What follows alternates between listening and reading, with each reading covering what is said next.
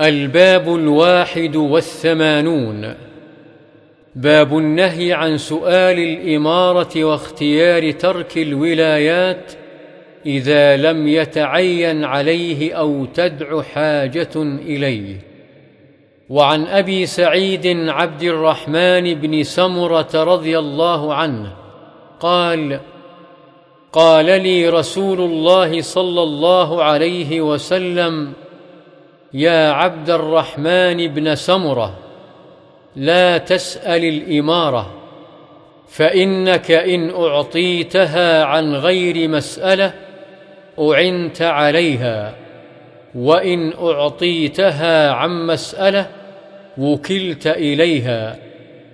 وإذا حلفت على يمين فرأيت غيرها خيرا منها فأت الذي هو خير وكفر عن يمينك.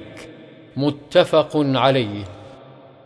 وعن أبي ذر رضي الله عنه قال: قال لي رسول الله صلى الله عليه وسلم: يا أبا ذر، أراك ضعيفا، وإني أحب لك ما أحب لنفسي، لا تأمرن على اثنين، ولا تولين مال يتيم. رواه مسلم. وعنه رضي الله عنه قال: قلت يا رسول الله، ألا تستعملني؟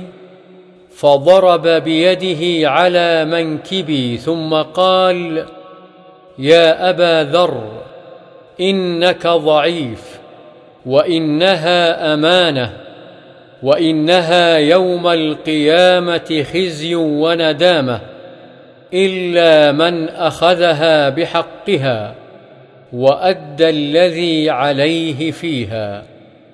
رواه مسلم.